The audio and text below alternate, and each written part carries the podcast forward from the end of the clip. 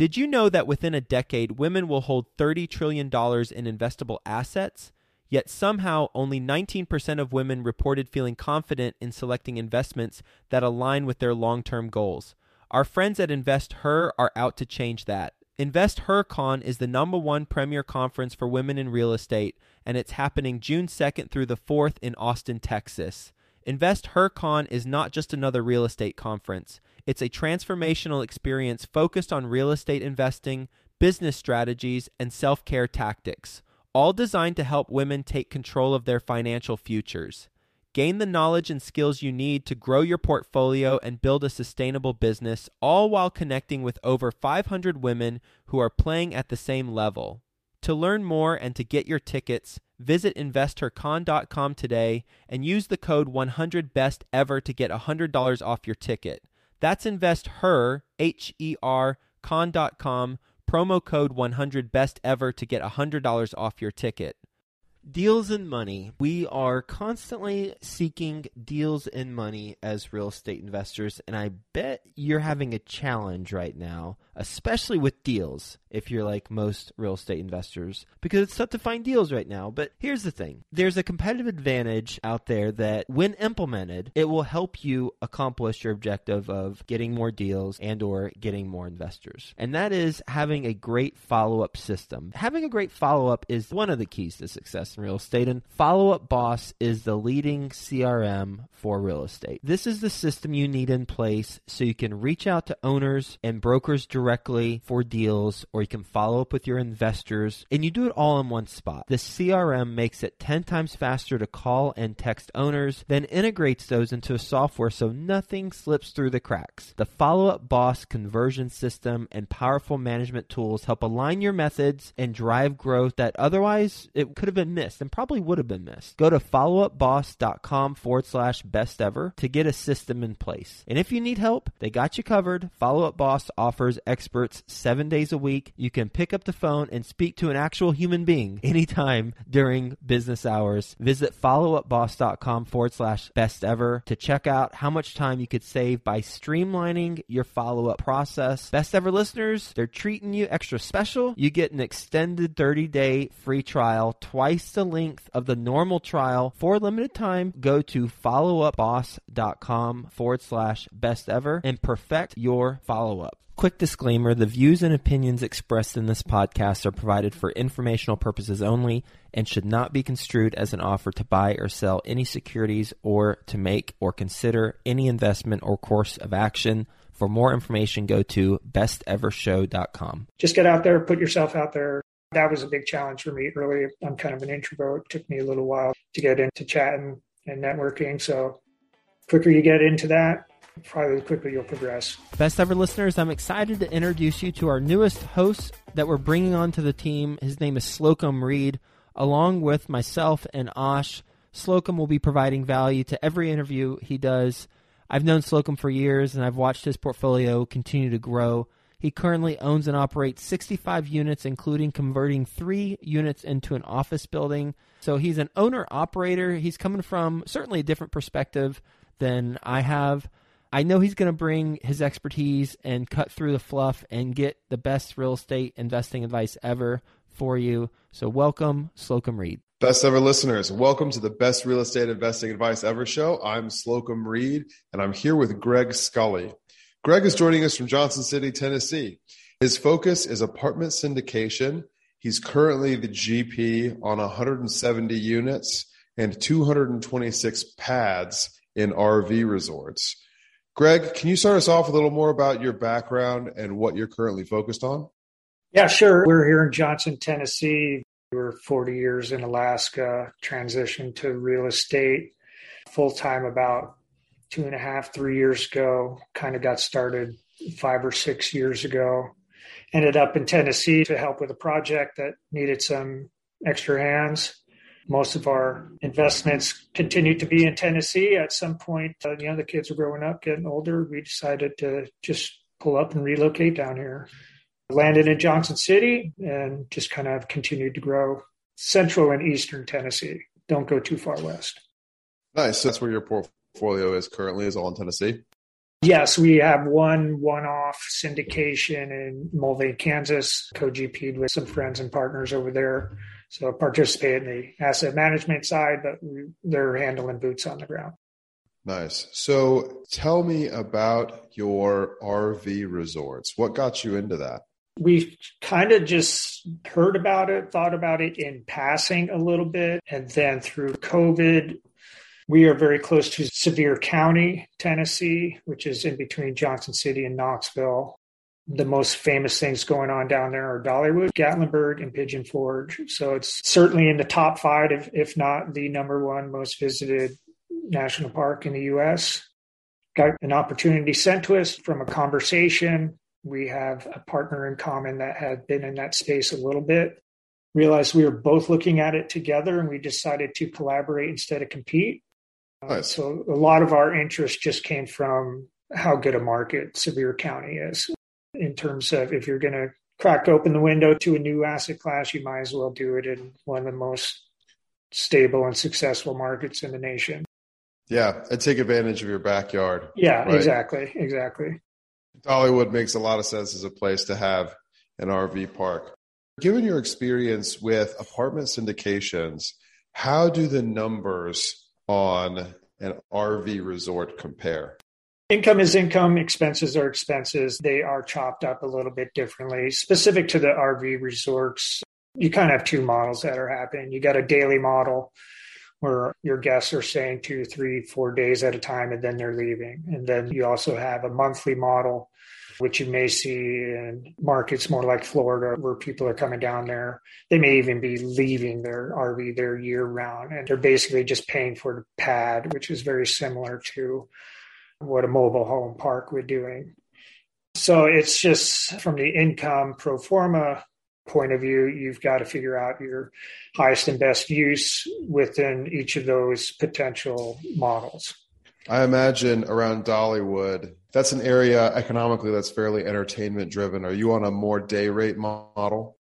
Yeah, absolutely. And that was one of the opportunities that we saw with one of the purchases is it was being completely run as a monthly model. And not only that, they were well below the market rate for what that monthly model should be. So we had two possible avenues of upside, just keeping the monthly model and running it more efficiently and getting closer to market. It has a little bit of a development side to it. So at a minimum, we're going to take advantage of the development side more on the daily model.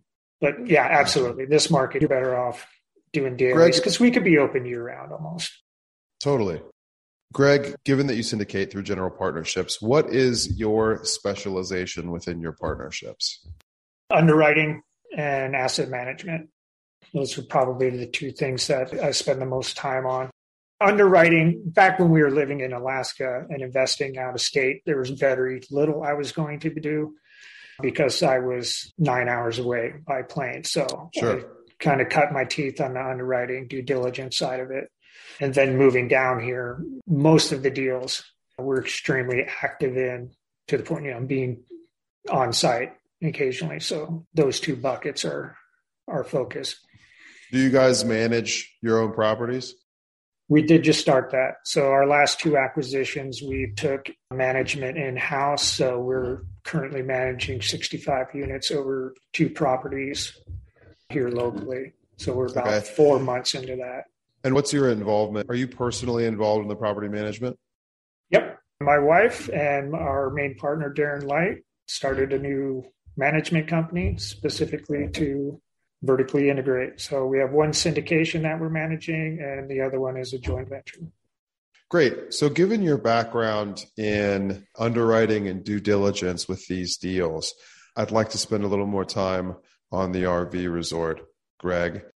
So you had the opportunity to go from a monthly rental model that feels like a mobile home park to a day rate model that may feel more like hospitality, I would imagine, except that you're not having to change the sheets for your guests, given that they're bringing their own sheets with them. It's an RV. Financially speaking, explain to us how big the difference is between those two models. And is your entire park day rate, or is it split between the two? And how did you make that decision?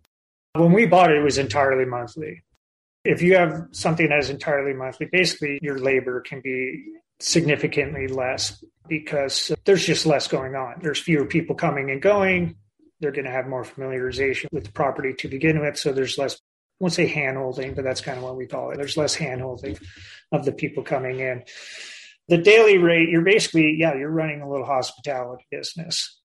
And it's open 7 days a week, sort of 24/7. So the labor component to it is much higher. So you're going to have a lot more payroll because there's never a close sign on the office if you have an office. So that's one of the most major things is your labor costs are significantly higher. I would imagine your revenue is significantly higher too, though, right? Daily versus monthly? Oh, yeah, absolutely. Yeah. The gross potential rent is, significantly higher. How are you guys operating the park now? Is it all daily? Is it all monthly still? Is it a mix of the two? It's a fairly new acquisition. So yeah, it's still mostly monthly. As we've gone in and got closer to market, there has been some vacancy created.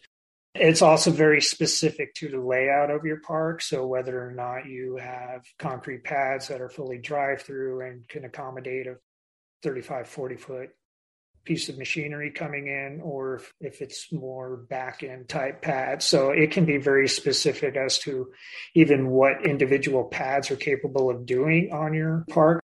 So it can be fairly dynamic figuring out exactly what the highest and best use is. Did you guys raise capital for this purchase? Yes. Okay. So did you underwrite to a 5-year hold? Yes, we did. That one, two of them are in a fund, and that was basically done as a 5-year hold. The other one, I believe we might have done a 7-year hold. It's not right in front of me, but we did not go incredibly out into the future. So tell me, what did the numbers look like when you purchased it? How much did you buy it for? What kind of NOI are we talking about with this property with below market rents and exclusively monthly rentals? I can't pull NOI right out of my head without having it on the spreadsheet. I can tell you that monthly rates were hovering around $200, which would have been inexpensive for a mobile home park, let alone a destination in one of the most visited tourist markets in the U.S. that has a pool and access everything that the Smoky Mountains have to offer. So, there was easily $300, $350, maybe even $400 to market just on the lot rent alone. Just that alone, the deal was fine. So getting everything up to market, cash on cash return are in the high teens. That's our anticipation when it's fully stabilized. Yeah, significantly different type of return profile compared to multifamily. We'll get back to the show, but first, some sponsors I'm confident you'll find value in learning more about. What's holding you back from getting into apartment building deals? Is it knowledge, fear, inability to take action, lack of support? If it's any of these things, then I suggest you consider Deal Maker Mentoring with Michael Blanc. Michael's program is the most effective program to help you syndicate your first apartment building deal. During Deal Maker Mentoring, you'll work directly with one of Michael's experienced mentors who have successfully replaced their income with apartment buildings. They've already done what you want to do, which is become financially free. So in addition to providing their own syndication experience, they've been trained in Michael's unique Deal Maker blueprint designed to help you do your first deal and become financially free, just like them, in the next 1 to 3 years. To find out more, text the word Joe to 66866. I know Michael's going to get you to where you'd like to be. Again, text the word Joe to 66866. Do it right now while it's fresh on your mind, and let's get you started with your own syndication business. I'd like to introduce you to my good friends over at PassiveInvesting.com, a private equity real estate firm based out of the Carolinas. PassiveInvesting.com makes it easy for you to start investing in real estate. They focus on acquiring institutional quality apartments and self-storage facilities with private accredited investor funds. They also have a real estate debt fund that offers hard money loans to local fix and flippers across the U.S., which currently has a 0% default rate. With a portfolio of over $700 million in assets and controlling over $250 million in equity, they know how to secure the best deals and how to avoid the red flags. If you are interested in learning more, please reach out directly to PassiveInvesting.com and request the free Passive Investing Investor Guide that outlines the 7 red flags for passive apartment and self-storage investing. Visit PassiveInvesting.com/red flags to download that PDF now. That's PassiveInvesting.com/red flags. What is the return that you were projecting for your investors on a 5 to 7 year hold? Oh, the IRRs were high 20s. Like I said, average cash on cash returns, mid-teens, equity multiple 2+. Gotcha. All of those numbers are significantly higher than people are going to expect to see with apartment investing. You're talking about high teens cash on cash return to an audience that is most familiar with an 8 pref. And you're talking about high 20s IRR for an audience that's mostly familiar with a 15 to 18% IRR. So the first alarm bell in my head, if I can say so, Greg, is that if you're projecting returns this good, this must be a risky asset. Is that the case? I would say there is higher risk relative to multifamily, whereas housing is an absolute need.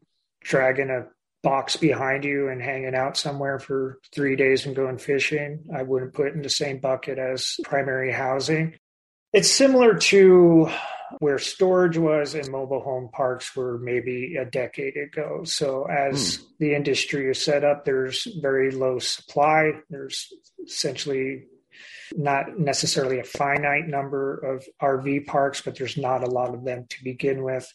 It's very fragmented, a lot of mom and pop owners, a lot of generational owners, and there's a lot of operational efficiencies to be gained through better marketing, dynamic pricing, running it like a business instead of a lifestyle. So that's the similarities. It wasn't too long ago, those type of returns were also talked about for mobile home parks and storage. Sure. Yeah, that asset class got found out, and lo and behold, look where we are today. Yeah, maybe RV parks are the next. I know. I don't want to talk about it too much. Sure, right? Totally. Yeah, I totally get that. But also at the same time, when you're talking about, at least within our listenership, that is predominantly the majority of guests that we bring on based on the nature of our podcast are involved in apartment syndication. So they're typically offering investors projected returns that are more standard to the market and lower than what you're talking about. You guys could underperform your business plan considerably and still provide a similar return to someone who could have put their capital into an apartment deal instead of yours. So that's a pretty exciting prospect. Greg, what is the most important skill you've developed with regards to underwriting your investment deals? I wouldn't say it's a skill that I'm even close to mastering, but it's just kind of the critical thinking skill of looking at things holistically and dynamically. And it'll be part of my book recommendation when we get to that, is just making sure that you're not having too much confirmation bias or cherry picking, and inviting people to look at your underwriting and asking them to break it and being happy when they do. So yeah, just not getting married to your pro forma, not trying to be right. I'm trying to make good decisions. What is the biggest challenge you've had to overcome in specific to a particular deal? To a particular deal, the deal that brought me down to Johnson City was very difficult, heavy rehab. We went 100% vacant. We had contractor problems. We had bridge debt. We went from bridge to bridge debt, which apparently has never been done before. So the lesson of perseverance and just muddling through things and, wow, this sucks. Maybe I won't sleep that well again tonight, but tomorrow we'll keep plugging away at it. So it's just that sometimes the process is not what you would like it to be, but you got to get through it. Did you start out as a general partner on that deal? Yeah. When was this? 2017 through March of last year. So we had it 2.5 years or something like that. We did sell it. We did make money on it.